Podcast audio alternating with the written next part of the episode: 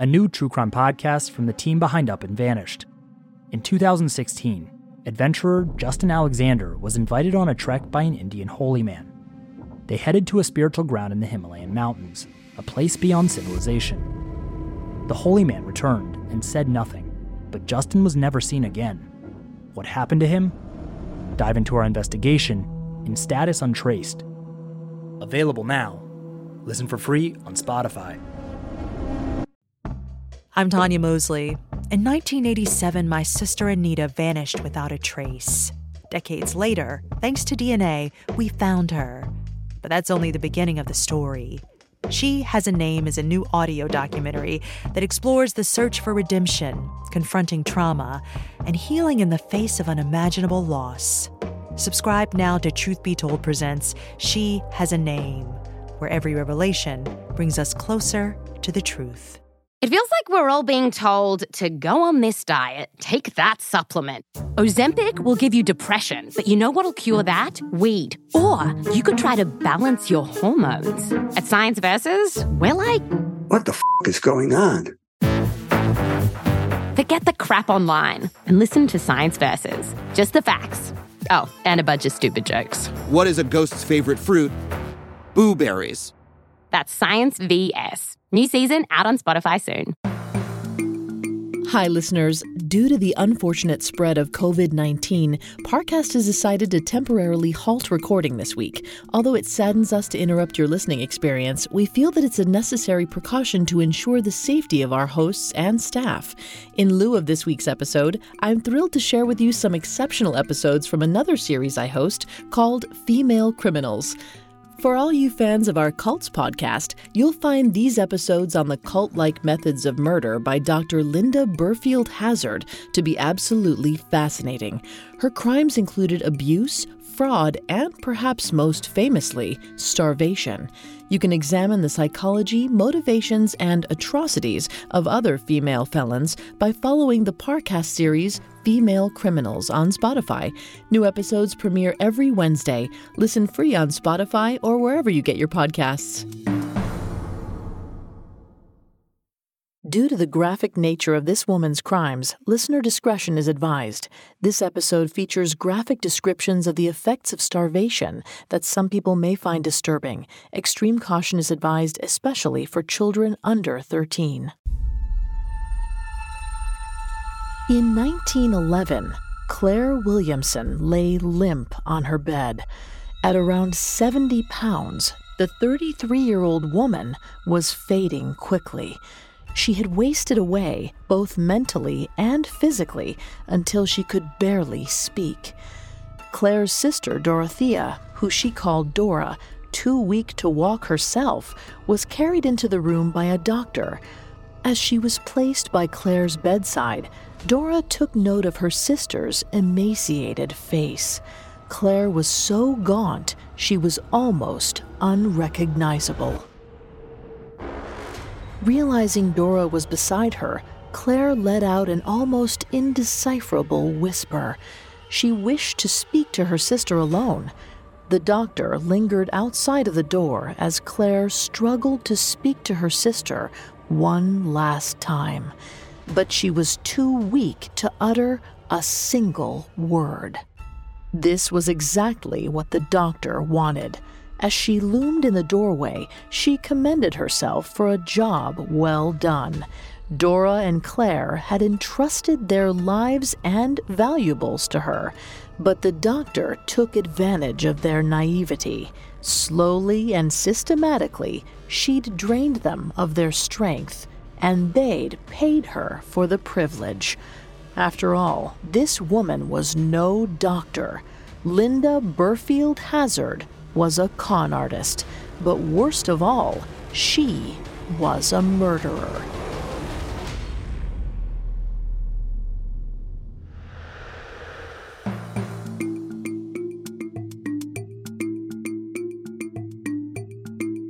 Picture a murderer, a gangster, a thief. Did you picture a woman? We didn't think so. Society associates men with dangerous crimes.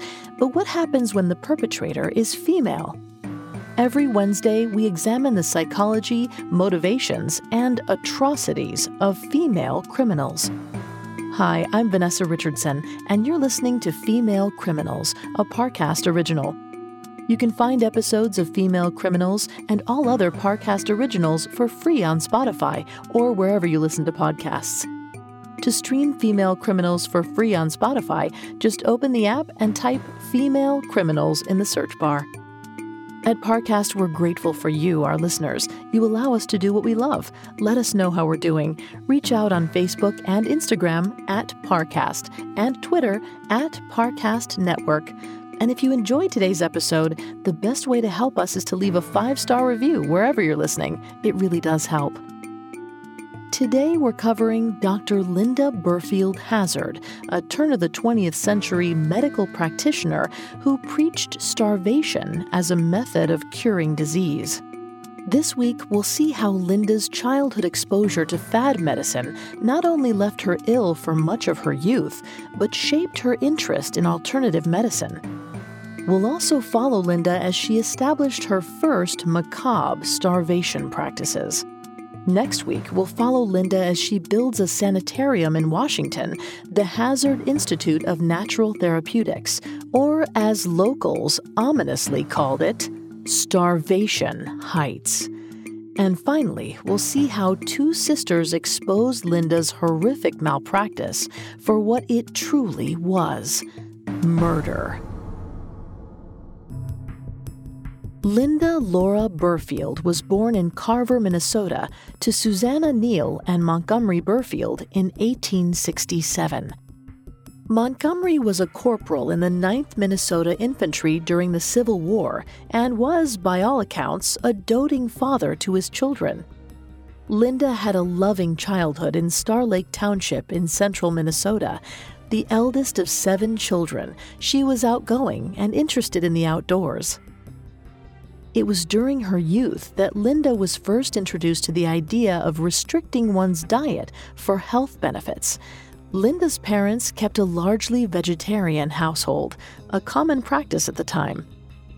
Previous activists such as Reverend William Metcalf and Sylvester Graham founded the American Vegetarian Society, and alternative medicine practitioners such as Dr. John Harvey Kellogg promoted vegetarianism as a means of biologic living.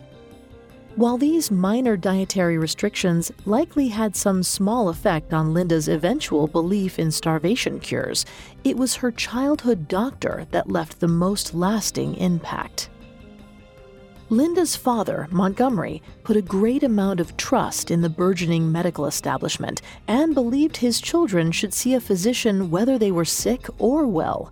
He thought that modern medicine could not only cure illnesses, but prevent them from happening in the first place. Although Montgomery acted out of love, the outcome of these supposedly preventative treatments were devastating. The family's doctor told Montgomery his children were suffering from intestinal parasites, despite the fact that none of them showed any symptoms. Though his motivations for fabricating the illness are unknown, the misdiagnosis is most likely a case of misinformation in antiquated medicine. And so, the doctor prescribed the Burfield children blue mass pills, a common 19th century cure that contained licorice, althea, glycerol, rose honey, and large amounts of mercury. The history of mercury's medical use is extensive. Ancient Greek and Arabic cultures utilized mercury compounds to treat venereal disease, and mercury itself later became popular in the U.S. as a treatment for syphilis. One mercury based medicine used to treat Linda, calomel, was known as a cathartic, meaning it induced severe vomiting and diarrhea. Today, we know that ingesting mercury causes severe poisoning, and its side effects are debilitating, both physically and mentally. Before I continue with Linda's psychology, please note that I'm not a licensed psychiatrist or psychologist, but I have done a lot of research for the show. According to the American Journal of Psychiatry, ingesting mercury or its compounds leads to muscle weakness, issues with coordination, and even trouble seeing and speaking. Calomel, in particular, was known to inflict horrible side effects. In addition to causing gum inflammation and tooth loss, exposure could also inflict neurological symptoms such as psychosis, dementia, and even personality changes. Though there's no recorded evidence of exactly how mercury poisoning impacted Linda psychologically, she certainly suffered from its more tangible side effects. As a child, Linda experienced frequent vomiting and diarrhea. Her teeth fell out, and she was chronically tired and thin. Eventually, Linda came to understand that it was the treatment provided to her by her childhood doctor that had made her ill, not her alleged parasites. Years later, she wrote, I now know that this powerful poison did irreparable injury to my intestines, retarding and preventing their development and growth to such a degree that even to this day I'm compelled to resort to the enema daily. Though it's unclear exactly when Linda came to this revelation, by age 18 she'd stopped seeing her doctor and claimed independence over her physical well being. Around this same time, she also met her first husband, 32 year old Irwin A. Perry. In 1886, Linda married Irwin and started a new chapter. She was in love and slowly regaining her health, but what should have been a joyous time was soon plagued with despair. Linda lost her father, Montgomery, only one month after her wedding. She carried that grief for the rest of her life. Three years after Linda's marriage to Irwin, the couple moved to Fergus Falls, Minnesota. There, 21 year old Linda gave birth to a son named Rollin in August of 1889, and two years later, their daughter, Nina Floy, was born. Nina was oddly absent from the Perry household, those who knew the family recalled very few people ever saw or heard from her. But those who had met Nina said Linda was strangely cold toward her only daughter. Helen Buchanan, a family friend, recalled Linda's bizarre mothering style. Helen remembered that whenever Nina asked for a new dress, Dr. Hazzard would always give her money for material but never buy her a new dress. Helen didn't believe Linda and Nina had a normal kind of mother daughter bond. In fact, she characterized it as harsh. Much later, after Linda's death, she left Nina a single $1 bill in her will and nothing more. It was almost worse than leaving her with nothing at all. But while Linda seemingly resented Nina, she adored her son, Rollin, and often spoiled him. Helen Buchanan felt these affections were misplaced. She described the boy as worthless.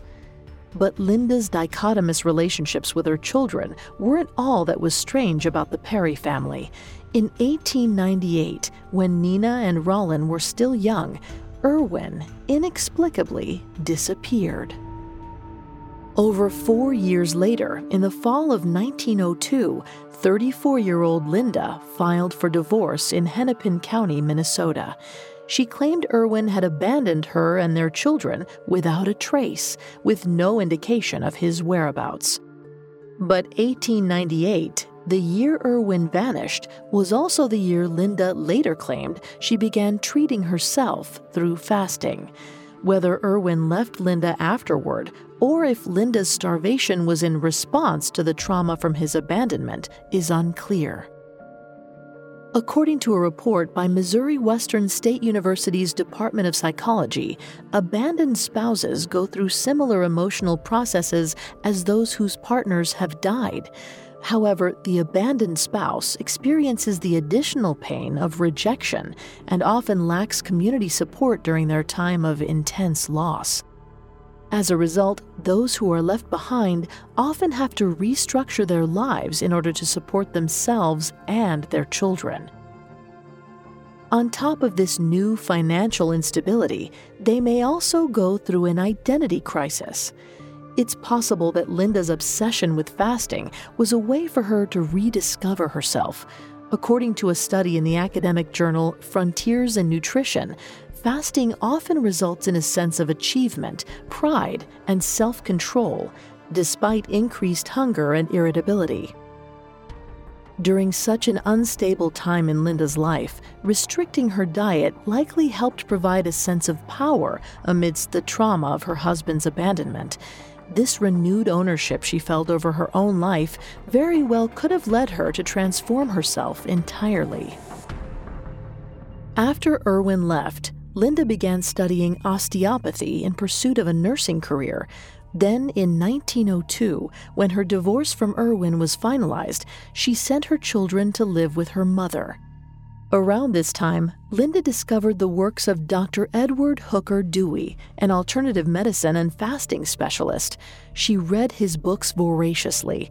In one, titled The Gospel of Health, Dr. Dewey wrote about a typhoid fever case he took in 1877 he claimed that fasting, which he called letting nature take her course, cured his patient in just 30 days. Linda was riveted. Not long after, Linda also discovered Dewey's essay, The No Breakfast Plan. The plan argued that overeating is the cause of all disease, and that skipping breakfast and only consuming two meals per day would heal both mental and physical disorders. The method completely revolutionized her medical philosophy. Inspired by Dewey's teachings, in 1902, Linda established her very own practice in Minneapolis.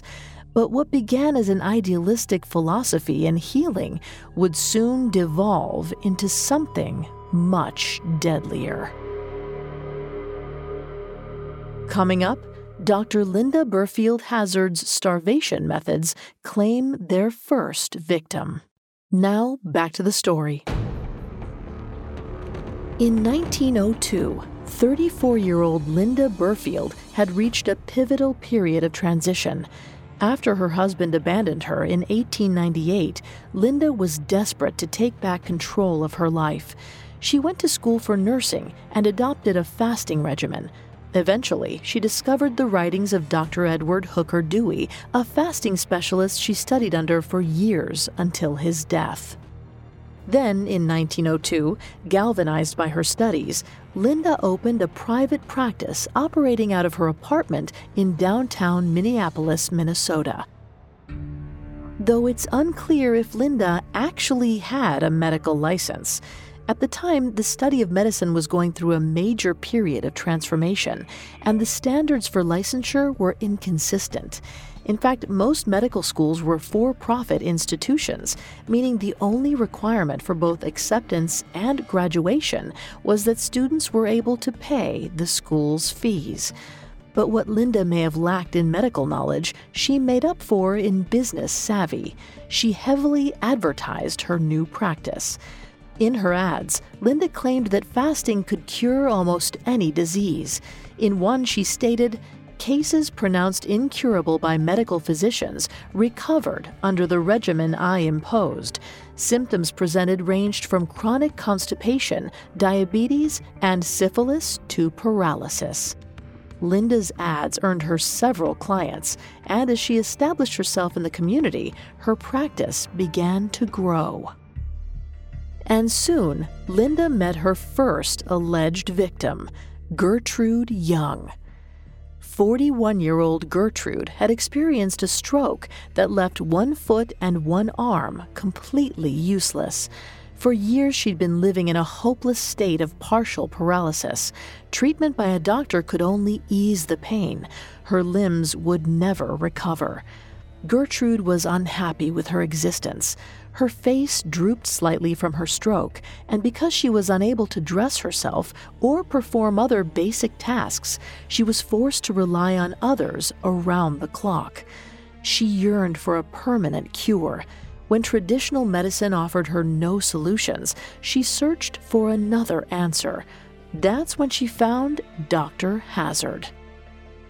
Gertrude first started seeing Linda in her Minneapolis apartment practice. She was prescribed a strict fasting regimen, but three weeks into her treatment, Gertrude began experiencing horrible side effects. One morning, she woke up to a vomiting fit so violent it crippled her. And when her staff opened the windows of her bedroom, the fresh air only seemed to make her condition worse. Worried for her mistress's health, a nurse called a licensed physician, Dr. U.G. Williams, who had treated Gertrude in the past. She urged him to come see Gertrude immediately. Once Dr. Williams arrived, he was shocked at what he found. Gertrude's skin was a pasty yellow and her body sunken. He demanded that she break her fast immediately, but Gertrude refused. Linda had imposed a 40 day fast, and she was set on continuing the regimen, convinced it would be her miracle cure. There was nothing Dr. Williams could do. Shortly after William's visit, on November 18, 1902, Gertrude passed away. She made it to the 39th day of Linda's recommended 40 day fast before succumbing to starvation. At the time of her death, she weighed only 105 pounds. Linda attributed Gertrude's cause of death to her chronic paralysis, but Dr. Williams would prove her wrong. He was also the county coroner and insisted on performing a post mortem exam on Gertrude's body. And just like he expected, he found that Gertrude had indeed died of starvation. Dr. Williams was baffled by Linda what could possibly be her motivation for starving her client? But soon he received his answer. Investigators discovered that Gertrude was missing large amounts of jewelry and a number of expensive items from her home. It's assumed Linda had killed Gertrude for her wealth. Linda claimed Gertrude had bequeathed her jewelry to a certain nurse who worked at her practice, but conveniently, no one was able to track the woman down. In light of the investigation's findings, Dr. Williams pursued legal action against Linda. The Minneapolis Daily Times printed a front page headline that read Coroner in Crusade Against Starvation Curist Urges Prosecution as Sequel to Woman's Death. That winter, 34 year old Linda took to the media to defend her case. In an interview with a reporter, she said Gertrude was well on her way to recovery, claiming she'd regained the use of her right foot and even her arm. She blamed Gertrude's decline on her patient. Linda alleged that over time, Gertrude stopped cooperating with her medical recommendations. Linda also claimed that Gertrude eventually admitted that another doctor had diagnosed her with a fatal disease, in addition to her incurable paralysis. According to Linda, no matter what treatments she prescribed, she wouldn't have been able to save her client's life. Regardless of the veracity of Linda's claims, ultimately she escaped prosecution there were no laws against the practice of fasting in the state of Minnesota, and therefore there were no legal grounds on which to pursue the case. But it wouldn't be long before she found herself in court for a very different kind of case. Less than a year after Gertrude's murder, 35 year old Linda met 33 year old Samuel Hargrave. Sam was tall, handsome, and earned the attention of many women, so much so that when Linda and Sam met in 1903, he was already married. Sam's wife, Viva Fitzpatrick, was the daughter of a wealthy state senator from Iowa. After their wedding, the pair moved to Minneapolis. It's unclear exactly when or how Linda and Sam met, but shortly after, they began an affair. But Sam's liaison with Linda wasn't the only secret he was harboring. Years before, unknown to Viva, he had married another woman under a different name, Sam Hazzard. Sam eventually left his first wife, bringing with him large amounts of debt. During this time, Sam adopted the surname Hargrave to throw investigators off his trail. Sam needed help paying off his debts, and soon he found not one, but two wealthy women to assist him Viva and Linda. Neither knew of the other's existence until October of 1903, when Sam inexplicably introduced Viva to Linda as his wife. The next day, Linda sent Viva a series of vitriolic letters. They were anonymous, but spoke of a long standing affair. Viva was beside herself. According to a study entitled Sex Differences in Attitudes Toward Partner Infidelity by researchers Michael J. Tagler and Heather M. Jeffers, men tend to become more upset if a significant other's infidelity is primarily sexual rather than emotional. However, women consider emotional infidelity in addition to sex as a much greater betrayal than sex alone. When both Viva and Linda learned that Sam was involved with another woman, they were distraught. Viva begged Sam to limit contact with Linda, and Sam vowed he would. But just a few weeks later, on November 11, 1903, he did just the opposite. He married her. Four days later, Sam not only revealed to Viva that he had married Linda, but he also claimed that their own marriage was never legitimate. There was no record of their union in Minnesota, likely because he was married under the false name Hargrave. But Viva wasn't going down without a fight.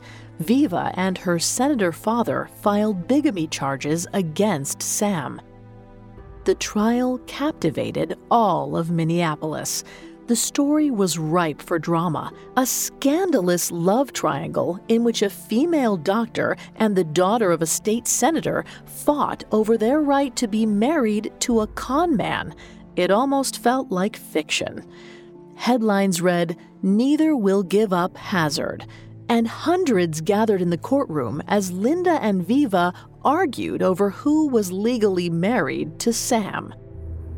Linda claimed she paid over $10,000 to help Sam with his defense, but no matter how hard Linda fought the case, the letters exchanged between Viva and Sam convinced the jury that the pair were in fact married when Sam and Linda wed. On February 9, 1904, the court sentenced Sam to two years in prison for bigamy. During his time in jail, Viva stood by Sam's side and he by hers. It appeared he fell back in love with her. However, Sam's history of financial motivations and considerable debt may imply otherwise. Viva had just conveniently received an inheritance from an uncle and was working on procuring a $5,000 appeal bond for her husband. Linda was left heartbroken once again. She declared to the press If Mr. Hazzard has chosen to state that he would marry the Iowa girl when released from prison, I have at least done what I could to fulfill my marriage vows to love, honor, and cherish. But shortly after Sam's release from jail, he experienced yet another change of heart. He returned to Linda's side, and the two began running Linda's practice together. Linda was elated and apparently showed no ill will toward Sam for abandoning her for Viva while in prison. Instead, she was determined to give their life together a fresh start. In 1906, they moved to Washington state, seemingly to escape their sordid reputation in Minnesota. There, Linda got to work. Once again, she operated her practice out of her apartment without a full staff, all the while writing her first book. In 1908, 40 year old Linda published Fasting for the Cure of Disease. Her writings laid the groundwork for her fasting program, as well as key pieces of what would later become her legal defense. For instance, she explained Death in the fast never results from deprivation of food, but is the inevitable consequence of vitality sapped to the last degree by organic imperfection. This was an explanation that Linda seemingly established after Gertrude Young's murder. Years later, Linda would consistently attribute her victim's cause of death to whatever pre existing condition they had complained of before entering treatment. In another passage, Linda laid out a series of beliefs that exemplify her disdain and blatant rejection of traditional medical practices. She wrote Professional dicta assert that permanent injury will result from the continued use of the enema and that the germ is the cause of disease. Each of these opinions is dogmatically denied, and its opposite declared to be the truth. Linda's book lured even more patients to her practice. She advertised fasting for the cure of disease in newspapers across the country. And soon, followers of alternative medicine nationwide wrote in to obtain her advice. But as her popularity rose, so did her murderous potential. Coming up, we'll see how two wealthy British sisters, Claire and Dorothea Williamson, discovered the doctor's deadly fasting program. Now back to the story. In 1908, 40 year old Linda Burfield moved to Washington with her new husband, Sam Hazzard. There, they expanded her practice and she wrote her first book and soon enough, its writings lured Linda's next two victims into her grasp 34 year old Claire and 38 year old Dorothea Williamson. Claire and Dorothea, who also went by Dora, experienced death early in their lives. By the time the pair reached adulthood, they had lost their father, their mother, and two sisters. Claire and Dora were worth millions. Not only did they have cash assets, but also land holdings in Canada, the US, England, and Australia. They spent much of their time traveling around the world, visiting their many properties. And although well educated, the two sisters, but particularly Claire, had a childish naivety about them. Catered to their whole lives, the women had little real world experience. This made them exceptionally susceptible to the likes of Dr. Linda Burfield Hazzard. On top of their ingenuousness, Claire and Dora experienced a variety of minor ailments during their lives. Claire was diagnosed with a dropped uterus, which a doctor told her was affecting her spine and inflaming her reproductive organs. Previously, she suffered from a sensitive stomach that she believed to be brought on by nervous exhaustion. Claire attributed her illness to what she deemed the circumstances of her birth. Claire's father was injured while serving in India, and Claire's mother worried terribly about him throughout her pregnancy.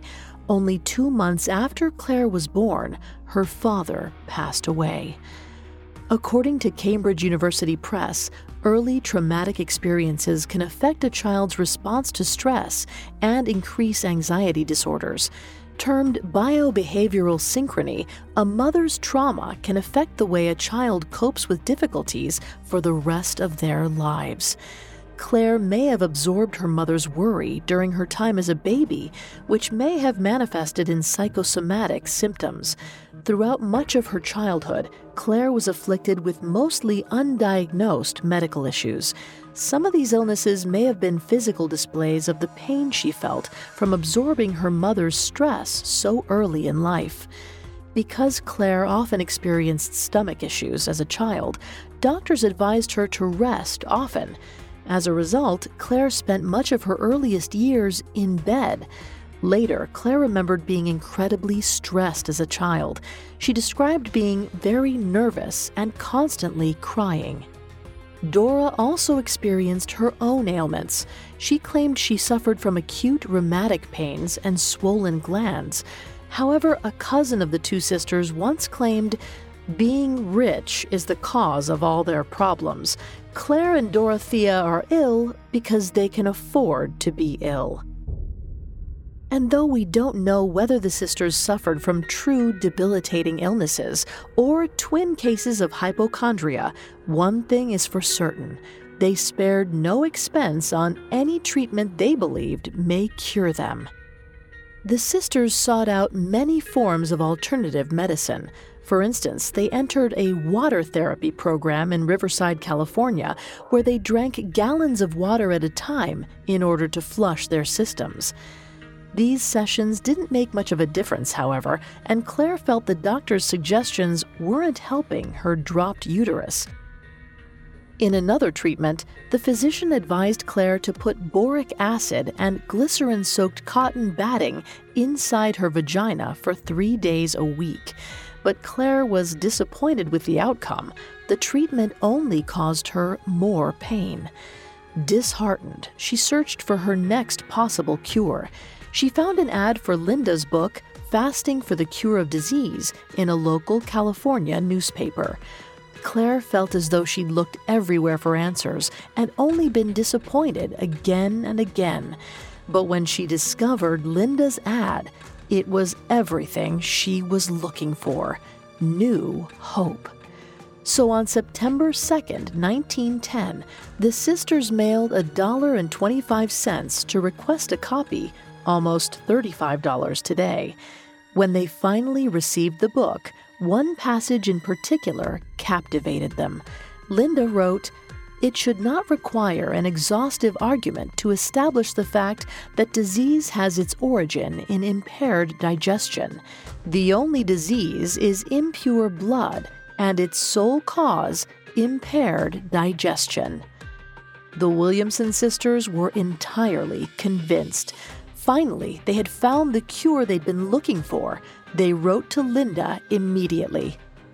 As they corresponded with Dr. Linda, Dora and Claire grew more and more excited, and after several letters, Linda had convinced the pair her fasting treatment would entirely cure them of all their ailments. They were elated. The sisters decided they would visit Linda at her new sanitarium in Olalla, Washington. She advertised it as a sort of countryside retreat. However, Linda regretfully informed them that the sanitarium wouldn't be ready until January 1911. In the meantime, however, she invited them to Seattle, where she was based, to begin their regimen before moving to the Olalla facility. Claire and Dora jumped on the invitation. They told their family, who disapproved of alternative medicine, that they were headed to Canada. Claire wrote to Dr. Linda to express her excitement. She said, I would gladly stop eating anything as I get constant indigestion, so I'm counting the days until we arrive in Seattle and I can eliminate this matter collected in me. When the sisters arrived in Washington state, they met Linda at her office, where they were glad to find a confident woman with an answer to all of their questions. Like everyone who met Linda, the sisters saw a magnetism in her that made them trust her instantly. They couldn't wait to begin. Linda taught the sisters how to create a vegetable broth by boiling tomatoes in warm water. This would be one of the few foods they could consume. Every day, Linda explained, she would come to their apartment to administer osteopathic massages and enemas. The sisters didn't seem to have misgivings about the bizarre process. In their minds, the extreme treatment promised dramatic results, and they were all too anxious to see them. But after just the first week of fasting, Claire and Dora's hopeful dispositions faded with their strength. They were growing weaker by the day, and soon they found that the simplest things were exhausting. The sisters frequently fainted.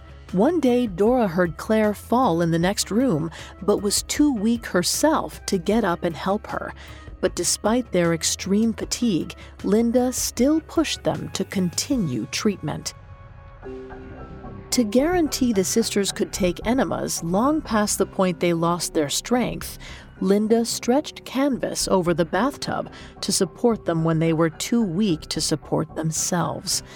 Linda had the sisters lay on the canvas as she administered the enemas, which were painful and sometimes caused fainting spells, but she would insist, We must eliminate the poisons, dear girls. As the sisters' fast continued, Mary Fields, a neighbor who lived in an adjacent apartment, often heard the two women moaning through the walls. Over the weeks, as Fields observed Claire and Dora lose significant amounts of weight, she grew increasingly worried.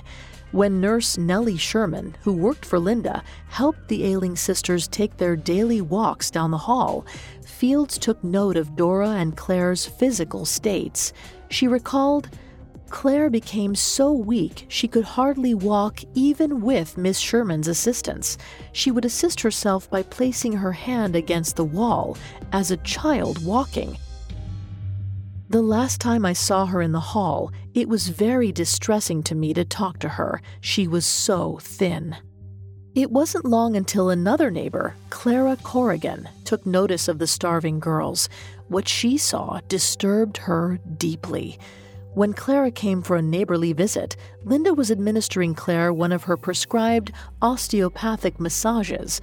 Clara observed Dr. Linda slamming her fists against Claire's emaciated thighs, back, stomach, and forehead.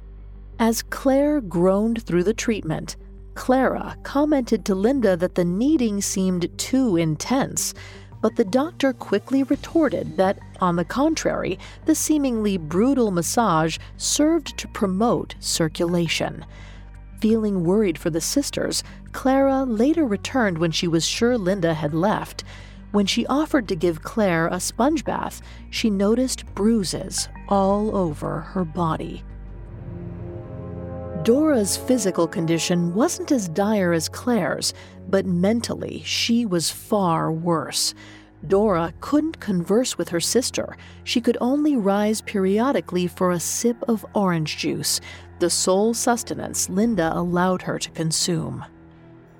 It's unclear if Linda treated all of her patients with the same level of attention that she devoted to the Williamson sisters, but her strict regimen made Claire and Dora feel as if the doctor had taken a special interest in their case. This was certainly true, though it wasn't the sisters' well being Linda was concerned with as much as their wealth.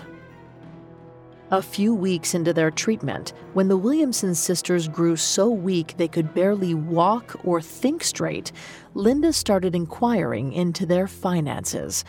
Linda eventually offered to keep their valuables in a safe in her office. At the time, neither Claire nor Dora saw anything wrong with Dr. Hazzard's offer. But of course, as both of them were almost consistently delirious, they were in no state of mind to make that judgment. So the pair handed over their expensive jewelry, as well as their deeds to land in Vancouver, content in the knowledge that their trusted doctor would keep them safe. By March of 1911, over a month after the sisters began their treatment, their condition became so dire that even nurse Nellie Sherman grew concerned. When Claire became especially ill, Nellie called Dr. Augusta Brewer, an osteopathic doctor in Seattle who had treated Claire's spine before she'd seen Linda. By the time Sherman contacted Dr. Brewer, Claire had been fasting for over 30 days and Dora for over 40. For weeks, the sisters had consumed nothing but vegetable broth and orange juice. Dr. Brewer urged Nurse Sherman to feed the girls more sustenance, but it was no use. Sherman explained that Dora and Claire wouldn't eat anything more than what Linda recommended. As the days stretched on, Nellie Sherman's conscience only grew heavier. Soon, she also confided in Dorothea Keck, a cashier at the local grocery store where she shopped for the ingredients to the sisters' prescribed vegetable broths. According to Gregg Olsen, author of Starvation Heights, Nurse Sherman told Keck that she regretted working under Linda. She told her, if I knew what I was undertaking with the Williamson girls, I would never take another case like it. It's not worth it. But though Nellie Sherman nearly reached a breaking point, even after reaching out to both Dr. Brewer and Dorothea Keck, she would continue to stay loyal to Dr. Hazzard. This obedience in the light of an immoral act may seem baffling, but it's a very prevalent phenomenon of human behavior. Philosopher Hannah Arendt calls this the banality of evil. Arendt explains that even normal people can commit wicked crimes without questioning their actions, simply because someone in a position of power has ordered them to do so. And in the case of nurse Nellie Sherman, there's no doubt that Linda's power and charm tightened its grip on her loyalty. Linda was Sherman's employer, entirely responsible for her livelihood. It's not surprising she stayed with the doctor despite the horrors she witnessed every day. She most likely felt as if she had no choice. In April of 1911, four months into the Williamson sisters' fasting regimen, the pair was transferred to Linda's medical sanitarium in Olalla, despite the fact that it remained unfinished and without electricity, 43 year old Linda deemed it sufficient for her eager patients. To the sisters, Linda was simply fulfilling her promise, but Linda had more nefarious reasons to bring the two women to Olalla so soon. Out in the remote coastal town, Linda could further seclude the sisters. There were no curious neighbors in Olalla, and further isolation meant more dramatic manipulation. And the weaker they got, the closer Linda got to their inheritance. In March of 1911, a pair of ambulances arrived to take the incredibly frail Claire and Dora upstate, where they would continue their treatments with Linda. The sisters' neighbor, Mary Fields, came to say goodbye.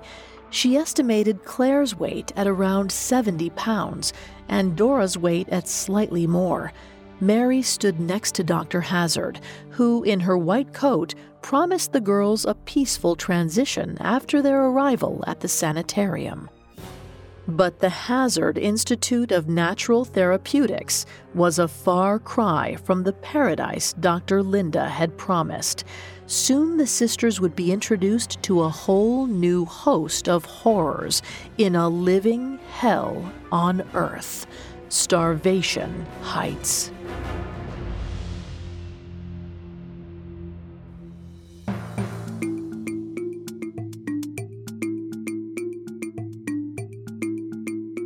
Thanks again for tuning in to Female Criminals. We'll be back next week with part two of Linda Burfield Hazzard's story. We'll follow the steady decline of the Williamson sisters' health and discover the reason why Linda's Washington sanitarium was shut down forever. For more information on Dr. Linda Burfield Hazzard, amongst the many sources we used, we found Starvation Heights by Gregg Olsen extremely helpful to our research. You can find all episodes of Female Criminals and all other Parcast originals for free on Spotify. Not only does Spotify already have all of your favorite music, but now Spotify is making it easy for you to enjoy all of your favorite Parcast originals, like Female Criminals, for free from your phone, desktop, or smart speaker. To stream Female Criminals on Spotify, just open the app and type Female Criminals in the search bar. And don't forget to follow us on Facebook and Instagram at Parcast and Twitter at Parcast Network. We'll see you next time. Female Criminals was created by Max Cutler and is a Parcast Studios original. Executive producers include Max and Ron Cutler, sound design by Anthony Valsic, with production assistance by Ron Shapiro, Carly Madden, Aaron Larson, and Joel Stein. This episode of Female Criminals was written by Bailey Benningfield, with writing assistance by Abigail Cannon. I'm Vanessa Richardson.